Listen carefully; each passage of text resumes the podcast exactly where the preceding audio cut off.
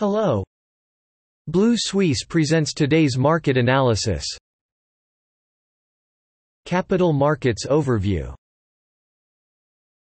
The Dow fell more than 600 points, and the S&P 500 and Nasdaq fell more than 2% as investors weighed whether higher than expected price pressures would prompt the Fed to tighten monetary policy faster and more suddenly than expected.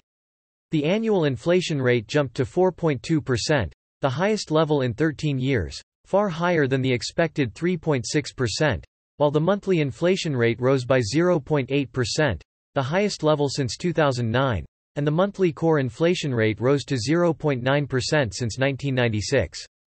The highest level. The most obvious selling performance is high stock prices, especially technology stocks. The prospect of rising interest rates may weaken the valuation of these companies, and the profits of these companies will be more substantial in the future. However, some dovish comments by Fed Vice Chairman Richard Clarida helped to reassure tight markets. He pointed out that the dual impact of the disappointing salary report and rising inflation in April did not change the central bank's view of maintaining the current ultra-loose policy. Canada's major stock indexes fell for the third consecutive trading day on Wednesday.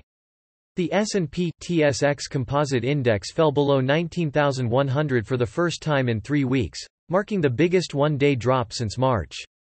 Heavyweight materials stocks performed the worst, dragged down by gold producers tracking price drops while rising bond yields punish the technology sector.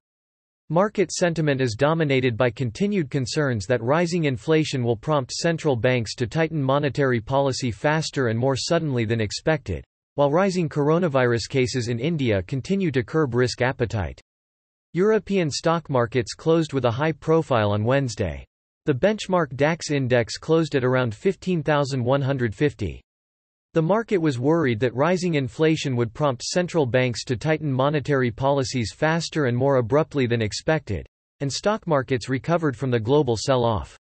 According to the U.S. Consumer Price Report, inflation in April jumped to the highest level since September 2008.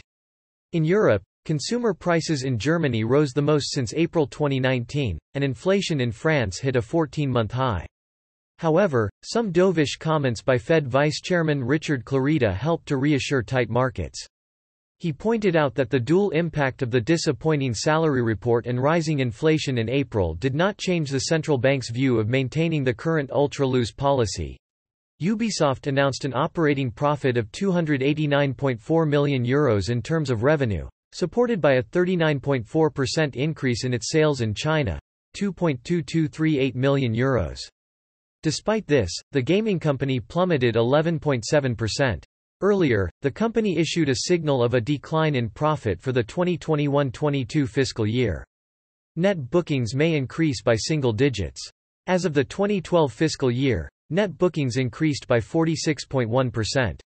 Finally, EDF's earnings increased by 6.2% year-on-year, reaching the expected level of €21.9 billion Euros in the first quarter due to increased electricity and natural gas prices and indexes. At the same time, in April, China's annual inflation rate jumped to 0.9%, the highest level in seven months, while the ex-factory price that month rose by 6.8%, the highest level in 42 months. Traders are now paying attention to U.S. Consumer Price Index data later in the day. On the corporate side, Reuters reported that Tesla has stopped buying land to expand its Shanghai factory and make it a global export center due to the uncertainty caused by the tensions between the United States and China.